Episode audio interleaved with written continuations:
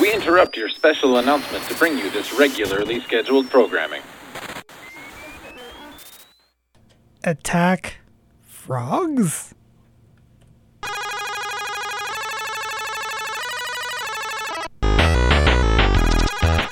Hey, it's Coolio if you don't know, and it is time for yet another episode of Square Wave Symphony here on CKDU 88.1 in lovely sunny downtown Halifax.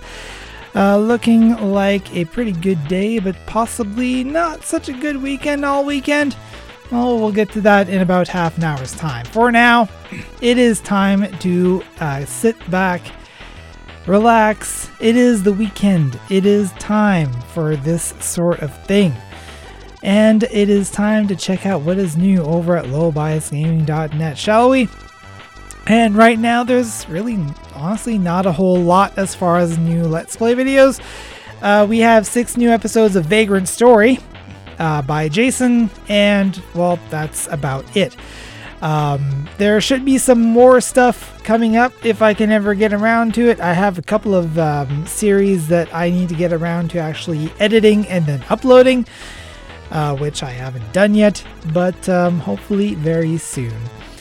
Uh, we have a soundtrack for the game Space Quest, among others, as well as the 365 days of the Super Nintendo still in full swing with the latest entry for today, Mortal Kombat, um, which it seems like Jason doesn't really like, and well, I guess I kind of get where he's coming from, but um, you can see if you agree with his views of the game by watching the video, and it's all there at lowbiasgaming.net. Anyway, that is pretty much all I gotta say for the intro, so let's get us to some music listening, shall we? Here on CKDU 88.1 FM Halifax, you're listening to Square Wave Symphony.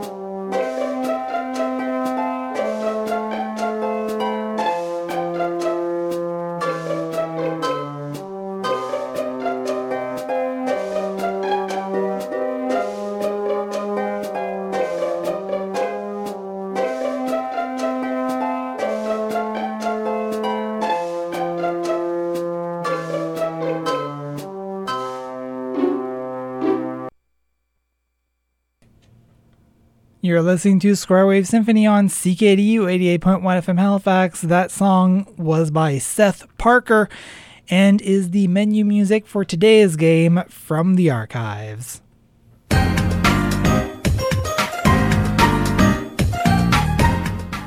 Octodad is a third person adventure game about destruction, deception, and fatherhood. The player controls Octodad, a dapper octopus masquerading as a human as he goes about a day of his life.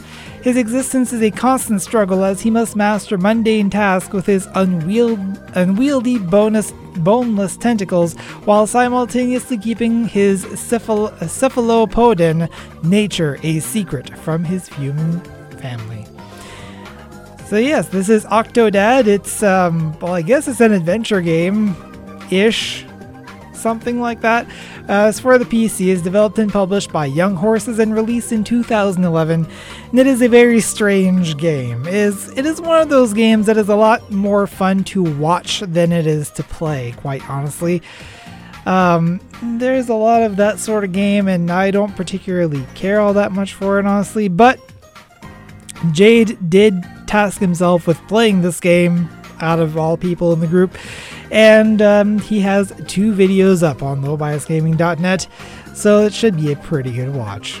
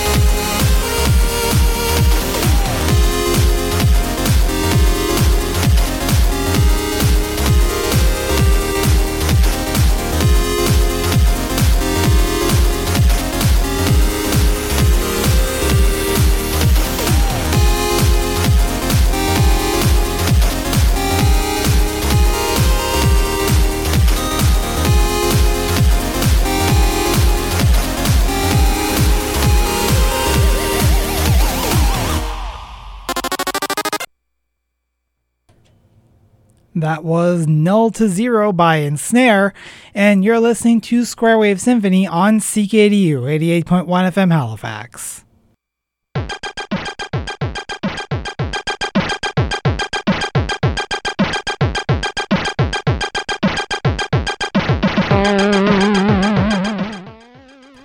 And welcome back to Square Wave Symphony here on CKDU 88.1 FM Halifax, your home for video games, chiptunes, and all things weird and geeky. And speaking of weird, well, you know what's coming up. It's the news of the weird. Of course it is, because why wouldn't it be? Well, it wouldn't be if I had actually found another source to read news from. Um, I am still kind of on the lookout for something along the lines of News of the Weird, but um, in a different source. So if you have any information on that, please let me know over on Twitter at SquareSym, S Y M. Also, I do not read these stories ahead of time, and some of these may not jive well with all audiences, but they have been scanned for any uh, objectionable material. This segment is about uh, 13, 15 minutes long, or something like something along those lines. So take that as you will. Our lead story for today Dumb and Dumber, and it has nothing to do with Jim Carrey. Rogers, Arkansas neighbors Charles Eugene Ferris, 50, and Christopher Hicks, 36, were hanging out on Ferris's back porch on March 31st, drinking and enjoying the spring air.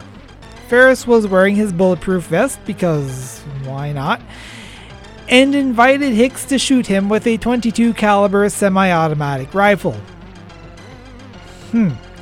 KFSM reported the vest blocked the bullet from striking Ferris, but it still hurt and left a red mark on his upper chest. Next, Hicks doomed the vest and Ferris, quote, adorned the rather the vest, and Ferris, quote, unloaded the clip into Christopher's back, according to the police report, also leaving bruises. That's where it all would have ended had Ferris not gone to the hospital, where staff alerted the Benton County Sheriff's Office. Ferris initially told officers an elaborate story about being shot while protecting, quote, an asset, unquote, in a dramatic gunfight, but Ferris's wife spilled the beans about the back porch challenge. Both men were arrested for suspicion of aggravated assault. Okay, one, a bulletproof vest is generally good for one shot. Doesn't matter where, one shot. Second, wearing a bulletproof vest is not an invitation for people to go shooting you. What? Oh my goodness, you people. Anyway. More of the story is don't ask someone to shoot you whether or not you're wearing a bulletproof vest. It doesn't matter. Our next story Quirky. In downtown Borrego Springs, California, a curious sign tops a 5 foot tall post in front of the Anza Borrego Desert Natural History Association gift shop. This post not currently in use. Mike Mil- Micken- Mike Mickelhatton, the uh, association's education director, if I can remember how to read, told the San Diego Union Tribune When I started working here, I saw this post that had obviously been there for a long time. At first, I just wondered what in the heck was the post for, and then I got the idea to put a, a sign on it. Mickelhatton seemed disappointed with the response, though. Amazingly, we don't get a whole lot of comment about it. I've seen people walk up and they just look at the sign and they just keep going.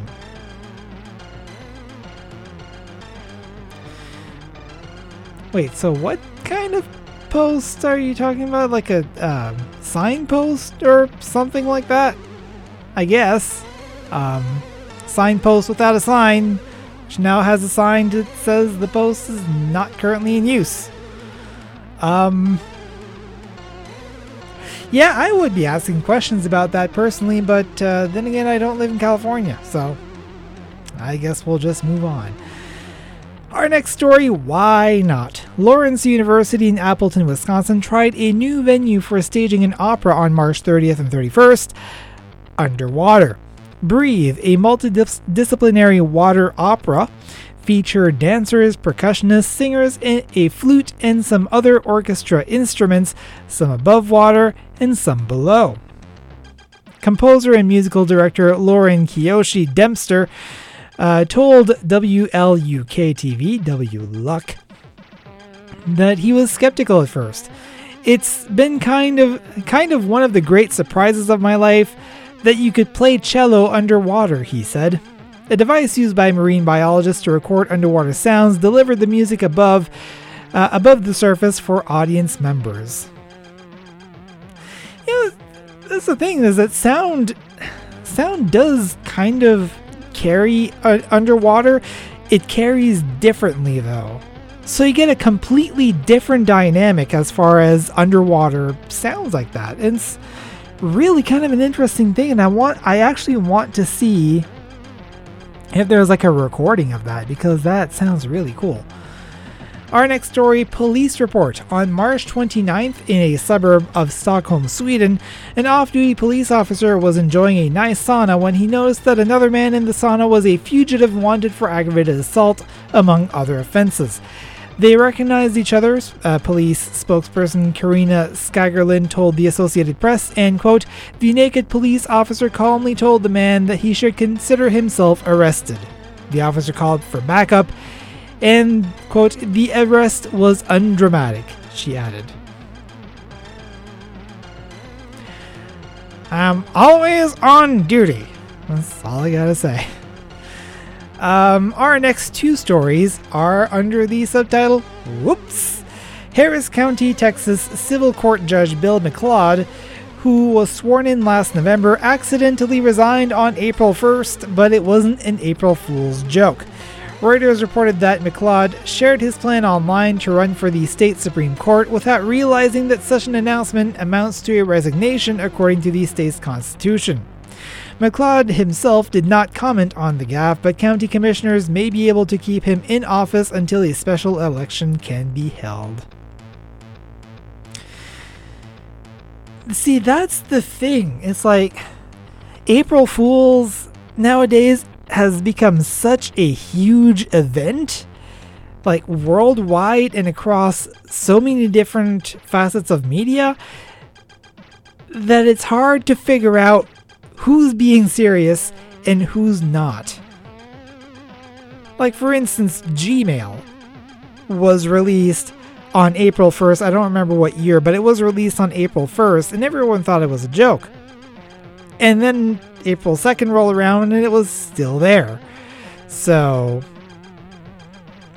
really gotta watch when announcements happen. And I've seen some people actually d- either delay or um, either delay announcements or then announce them early and put them in effect early just to avoid it being on April 1st. Anyway, our next story under Oops Detroit police say they can't confirm what made an unnamed 15 year old man shoot himself in the foot on March 19th, but rumor has it he was aiming for something entirely different. WDIV TV reported that the man who uses a wheelchair was trying to kill a cockroach by throwing his shoe at it. The shoe contained his handgun and it fell out of the shoe and discharged, striking his foot. Police said the man was in stable condition after the incident. Why was your gun in your shoe? What possible use could that have? Oh boy.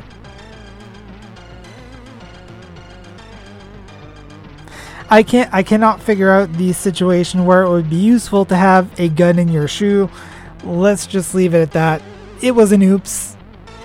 And hopefully you won't have done it again. Our least competent criminals for the week, we have two of them this week. Who has time to bother with long lines and bureaucracy at the driver's, uh, driver's license office? Not Mr. Tang of the, of the Yuzhou, China, who was pulled over for a routine check as he drove uh, as he rode his silver motorcycle on March 31st. Tang was happy to produce his license, carried in the customary cover, reported Oddity Central, but when officers examined it, they realized it was homemade. He, be- he behaved very calmly as he took out the license, a traffic police officer said, but I was shocked when I saw what was inside. Tang had simply written all the pertinent information found on a standard driver's license on a piece of lined notebook paper, then glued a photo to himself to the paper. When pressed for an explanation, Tang said he was too lazy to study for the license exam and didn't want to spend the money on driving classes. He thought a handwritten license would be better than nothing at all. I didn't expect the traffic police to be so serious, Tang said. No, I'm pretty sure that nothing at all would have probably been better, because now you've just, um, in a way, in a certain interpretation, you've just forged a government document. And I, and I know that they don't look very kindly upon that in Canada. They probably don't in China either. Next uh, story of, of uh, Lee's Competent Criminals, where others see innocent little girls raising money for educational programs, some see an opportunity to pad their bank account. So it went for Brian Couture, 40, of Forest Grove, Oregon, who is accused of going to elaborate lengths to skim more than $700 of Girl Scout cookie money from his daughter. Forest Grove police responded to a 911 call at Couture's home on March 6th, where the man said an intruder had entered his home and struggled with him. When police arrived, according to KPTV, Couture was, quote, unresponsive and was taken to the hospital with undisclosed injuries while K9 units set out to look for the thief around the neighborhood, alarming residents. Police said Couture later admitted to investigators that he had staged the whole thing, but at, at his hearing on March 29th, he pleaded not guilty to initiating a false report. The money, according to a Girl Scout spokeswoman, is still unaccounted for. It's Girl Scout money. You don't touch that. It's there for a reason. Anyway. Excuse me. Our next story under the heading Weird Signs in Cachoeira Alta, Brazil, Judge Felipe Luis Peruca handed down an unusual judgment in a paternity case that involved identical twin potential fathers. The mother of a young girl filed a paternity suit against twin A, who accused twin B of being the actual father, reported the BBC. DNA tests showed an equal probability for the two men to be the father, so Judge Peruca ordered them both to pay maintenance for the daughter. As a result, she will receive twice as much as she would with only one father. One of them is acting in bad faith in order to hide the fact that he is the father, the judge wrote. Such vile behavior cannot be tolerated by the law. I mean, I guess that's one way to handle it, because if if they both had to pay half, then one would be getting penalized, and one would be kind of halfway getting off. Whereas now they're both getting, you know, penalized the same. It's still not fair for the one that didn't do it, unless there's some weird sort of shadow pact where they kind of merged together into one person, did the deed, then split apart and went about, went about their business. But I don't think that's a thing that can happen in real life. So I'm going to I'm going to bet on no for that one.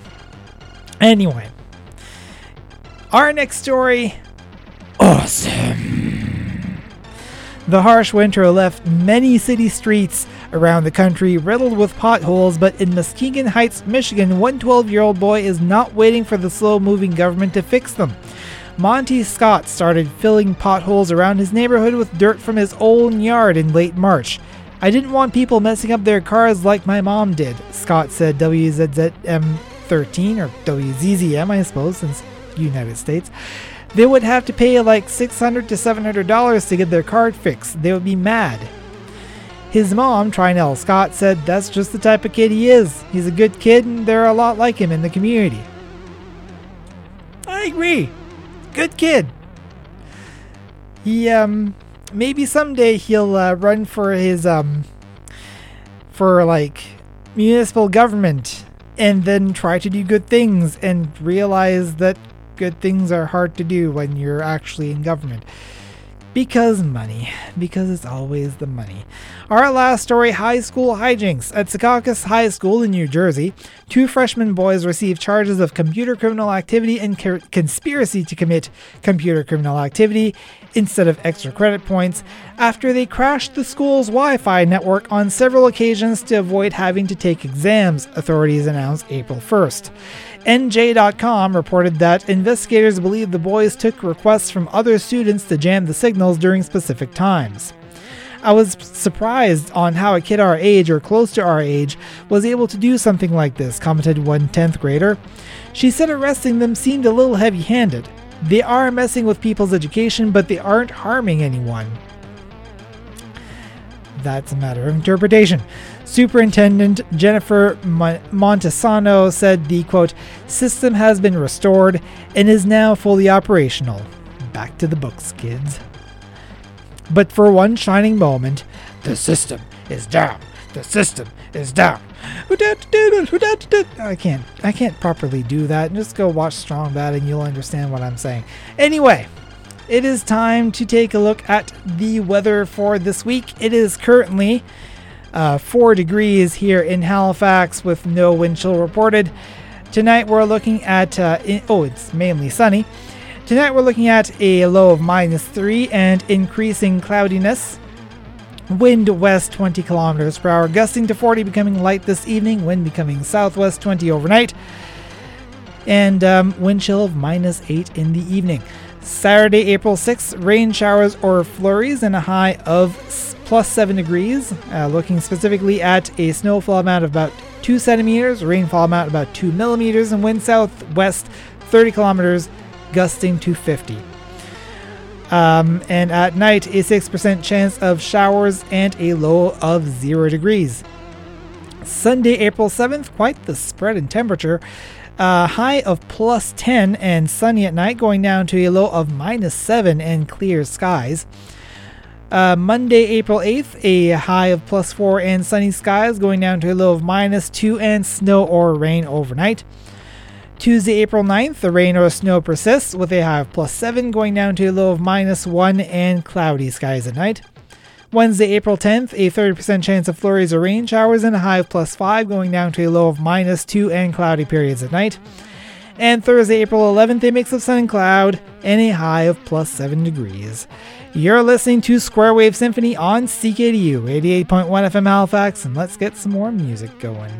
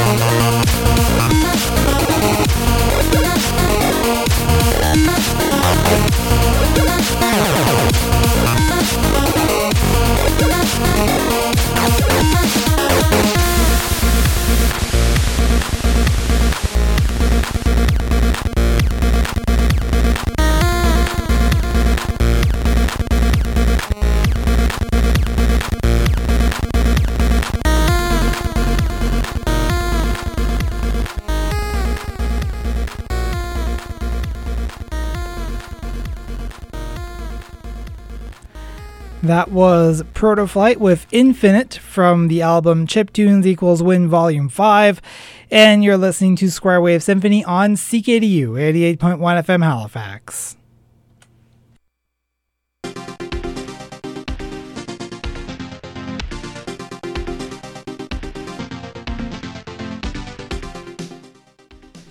And welcome back to Square Wave Symphony on CKDU 88.1 FM Halifax. And, uh, well, here's something that I haven't done in a while. I decided to take a classic video game series and mangle its canon just enough to make it look like some original thing when really I'm retelling the same story over again in a slightly different way. I mean, all the game companies are doing it, Hollywood is too, so can't really be that hard, right? Of course, I'm not going to go uh, on about this forever, so I'm trying to impose a time limit on this too, so we'll see how it goes. Anyway, which series I'm talking about should become fairly evident in not too long, so let's start this little session of video games in 10 minutes or less. A long time ago, there was a land, and it was ha- in- it was inhabited by orcs on one side and gnomes on the other side. And no, it's not Azeroth, or maybe it is, or maybe it's Draenor, but it's probably none of these things. Anyway, like any separate groups of people, they didn't really get along all the time, but well enough that nothing particularly bad ever happened, at least until the dragons came, dragging along their myriad piles of treasure gems with them. Rubies, emeralds, sapphires, ultimately they had none of these, but they had they did have a bunch of pretty pieces of colored glass, and it was worth something to, de- to them, so it was good enough. I mean, our money is basically just pieces of paper with different colors and numbers, so it really isn't that strange of a concept.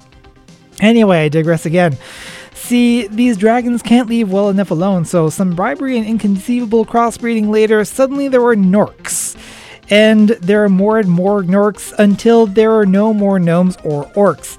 Just around that time, one particularly ugly and particularly wily Gnorc was, bo- uh, was born. He was so ugly and wily that he was given the name Gnasty. As he grew up, it became clear that he was getting to be a troublemaker, rallying other Gnorcs to wreak havoc upon the ancestral lands of their forebears, and eventually the Gnorcs were pushed aside, and Gnasty specifically was exiled to the dragon's trash heap. In between all this, a dragon was born to the land, possibly the first one actually. The dragon family almost called him Pyro, but that seemed to be a little on the nose, so they tacked an S the beginning of it. This newborn little dragon mostly came into his own pretty quickly, though, for uh, although for some reason he never did get the hang of swimming or flying for the longest time. Anyway, one day someone decided to hold an interview for some reason. Honestly, I can't figure this one out. Dragons don't have TV or radio. If they do, I haven't seen it. But still, Gnasty was able to catch the interview by plot methods, I guess, which was about how much treasure they have, how much land they have, and how stupid Gnasty is. Well, of course, he didn't like that, so he got mad, zapped all the dragons into statues, zapped a bunch of tre- uh, treasure into Gnorc underlings, and sent thieves to steal the eggs they were guarding. Uh, well, I say he zapped all the dragons, but the little half pint Spyro was standing right by someone else at the time, so he was able to avoid the attack. But Gnasty got Tomas, Magnus, uh, Co- Cosmos, Jed. Wait. Wait a minute here. Uh,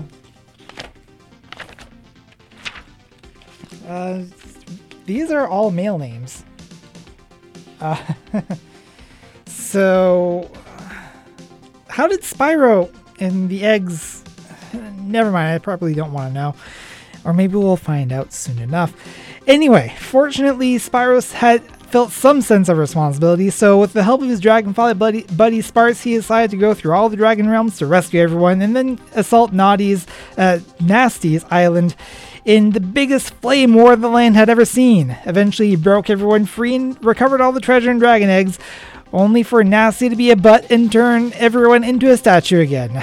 This kept happening for an indeterminate amount of time until someone had the sense to just put him down.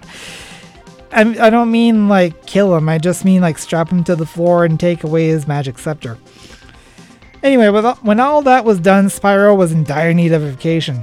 So he took a portal to Dragon Shores and ended up in a place that definitely wasn't Dragon Shores. Suddenly he was in a land called Avalar, faced with a smart-mouthed fawn named Elora, an airheaded and probably unintentionally condescending sounding cheetah named Hunter, and a uh, mole, I guess, named does he have an actual name? Everyone just kind of calls him the professor. Anyways, he was playing with his balls. Orbs, orbs, magic orbs. Magic orbs, which he had he had attached to the portal to hijack the one Spyro took to get to, to Dragon Shores. There are like mm, 57 of them or something. Anyway, there was no beach, and that was a huge concern to the dragon. What was more concerning was the jerk-faced dinosaur thing named Ripto behind him, zapping his own magic scepter around and making a scene.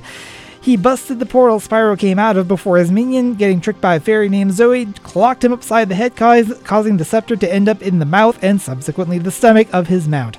So now Elora starts barking at Spyro about how he has to stop Ripto's evil plans.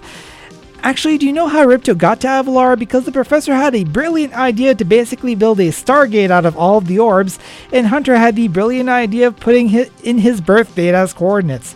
Suddenly, the place is invaded by Riptocs, and they're building more portals to try to summon dragons for help.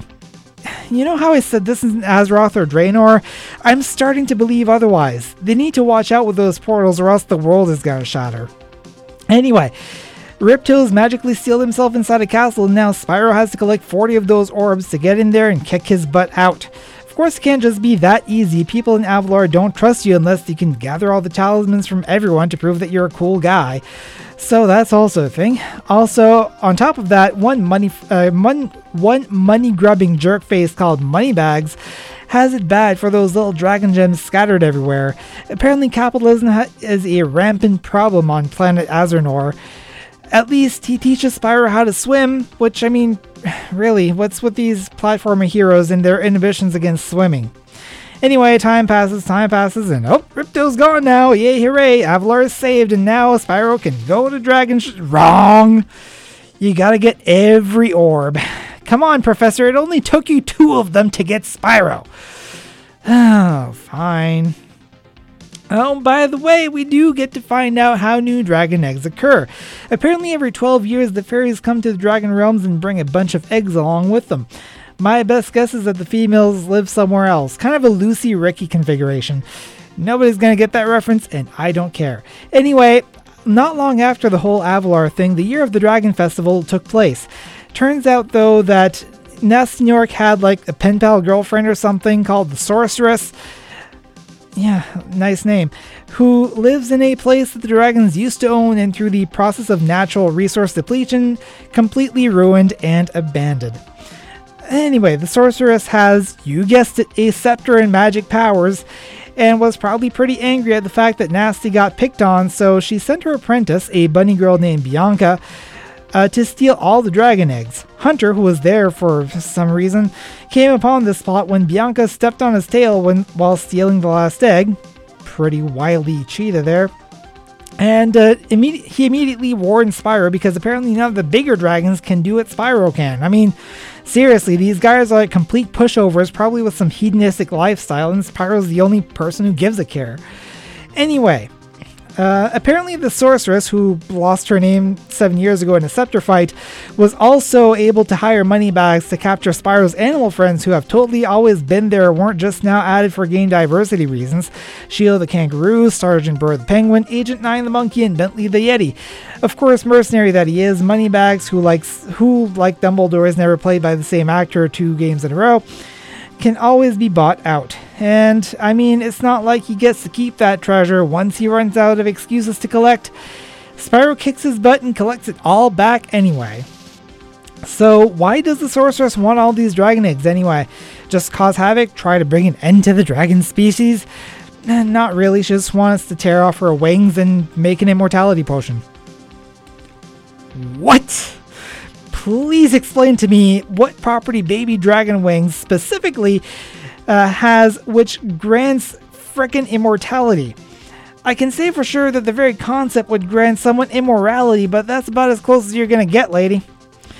Anyway, Bianca finds out about this, and of course, she didn't know anything about this to begin with, so why did she agree to this plan at the start? Why did she not ask questions? Who knows? Plot reasons? She just wants to learn magic and have a cool scepter like everyone else? Take your pick. Anyway, she's not too happy about it, and it turns out and turns against the sorceress, who then decides to capture Hunter. Which, I mean, fine, guy's annoying. I don't like him. but Bianca does because, of course. So let's go kick the sorceress's butt because she probably deserves it in any case. Save all the, the, the Dragonlings, save Hunter, save the world, save your game, save your time by knowing that this was the last really good Spyro game, and then uh, Insomniac relinquished the rights, a bunch of mediocre games happened, yada yada yada, Skylanders. The end. So yeah, that. I certainly hope that you enjoyed that. Um, and um, that is going to be it for that story. Um, let me know what you thought of it over on Twitter at SquareSym, S-Y-M. You're listening to Square Wave Symphony on CKDU 88.1 FM Halifax.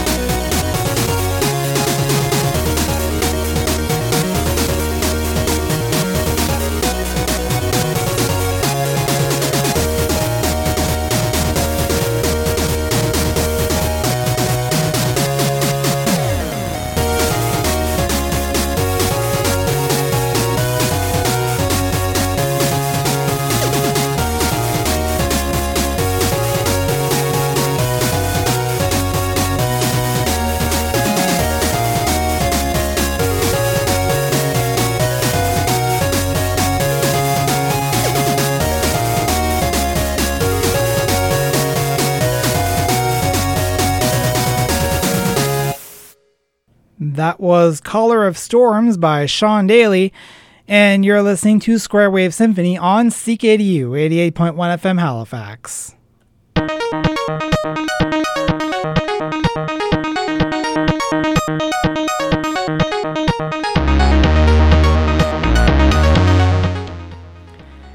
And I found a thing. Yes, I found a thing, and I will share that thing with you in a segment I so originally call I Found a Thing. And uh, this is actually a thing that I had found uh, quite some time ago, but um, I was just made aware of it once again, um, like a couple of days ago, honestly. So, um, some people might think that skills from video games are kind of non transferable. Well, there are sometimes some exceptions to that, and you might think like hand-eye coordination and critical thinking skills and stuff like that, but no. Some people this one this one person in particular took actual skills like skills from the game itself and used them in order to save his and his sister's life. And that game is World of Warcraft. And this will make, if you haven't heard this story before, this will make sense in a minute. World of Warcraft skills save boy and sister from moose attack, and this is from Geek.com and, and uh, written by uh, Matthew Humphries uh, from back in 2010. Gaming skills are clearly transferable to real life situations, as one Norwegian boy will tell you. 12 year old Hans Jorgen Olsen called upon skills gained through playing World of Warcraft to save himself and his sister from a moose attack. The two children were walking in a forest near their home and had strayed into the territory of a moose. The animal decided to attack the intruders, putting both their lives at risk. Hans had to think of something quickly as to how to save his sister and brought to mind some of the skills he had learned playing the MMO. The first skill that came to mind was Taunt, which in the game attracts the attention of a mob, or if you're not familiar with the term, of an enemy creature, monster, whatever you want to call them. But in this instance, attracted the attention of the moose onto Hans while his sister escaped. With his sister then safe, Hans needed a way of saving himself, so he called upon another WoW skill, Feign Death. By doing this in game, you hope the enemy will ignore you and move off. Hans bravely tried the same thing with the moose, and it worked. The animal soon lost interest and left the boy alone.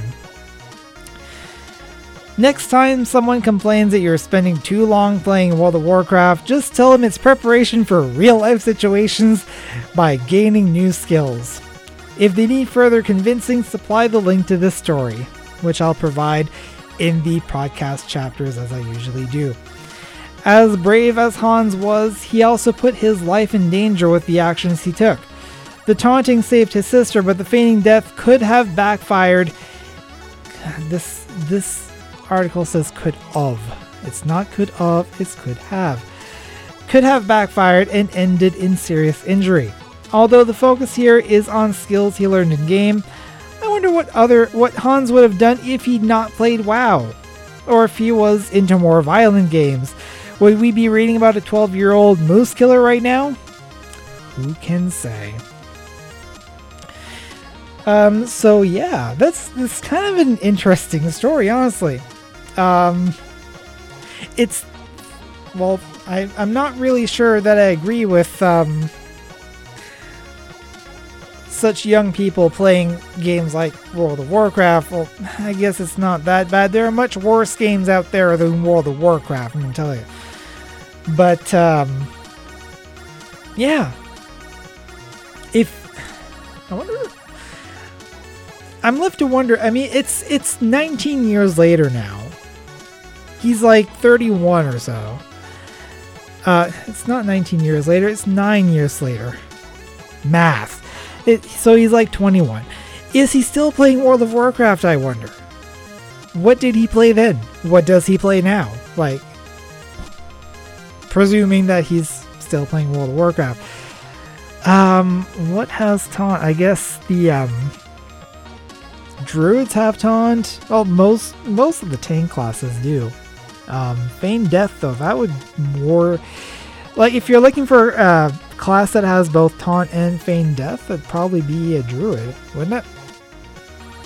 It's been a while since I've played, so I'm just kind of talking out of memory here, but um, still kind of an interesting thing to, to think about, though. It's like, what if he had? What if you were playing more violent video games? What if the feign death hadn't worked? But even if the feigned death hadn't worked, at least he saved his sister. That's more than it's a better action that he took than just kind of freaking out and panicking. That would have gotten no that would have gotten nobody anywhere other than possibly in the hospital or worse. So anyway, I realize I'm just kind of rambling at this point. Um So yeah, let's go to some music then. You're listening to Square Wave Symphony on CKDU 88.1 FM Halifax.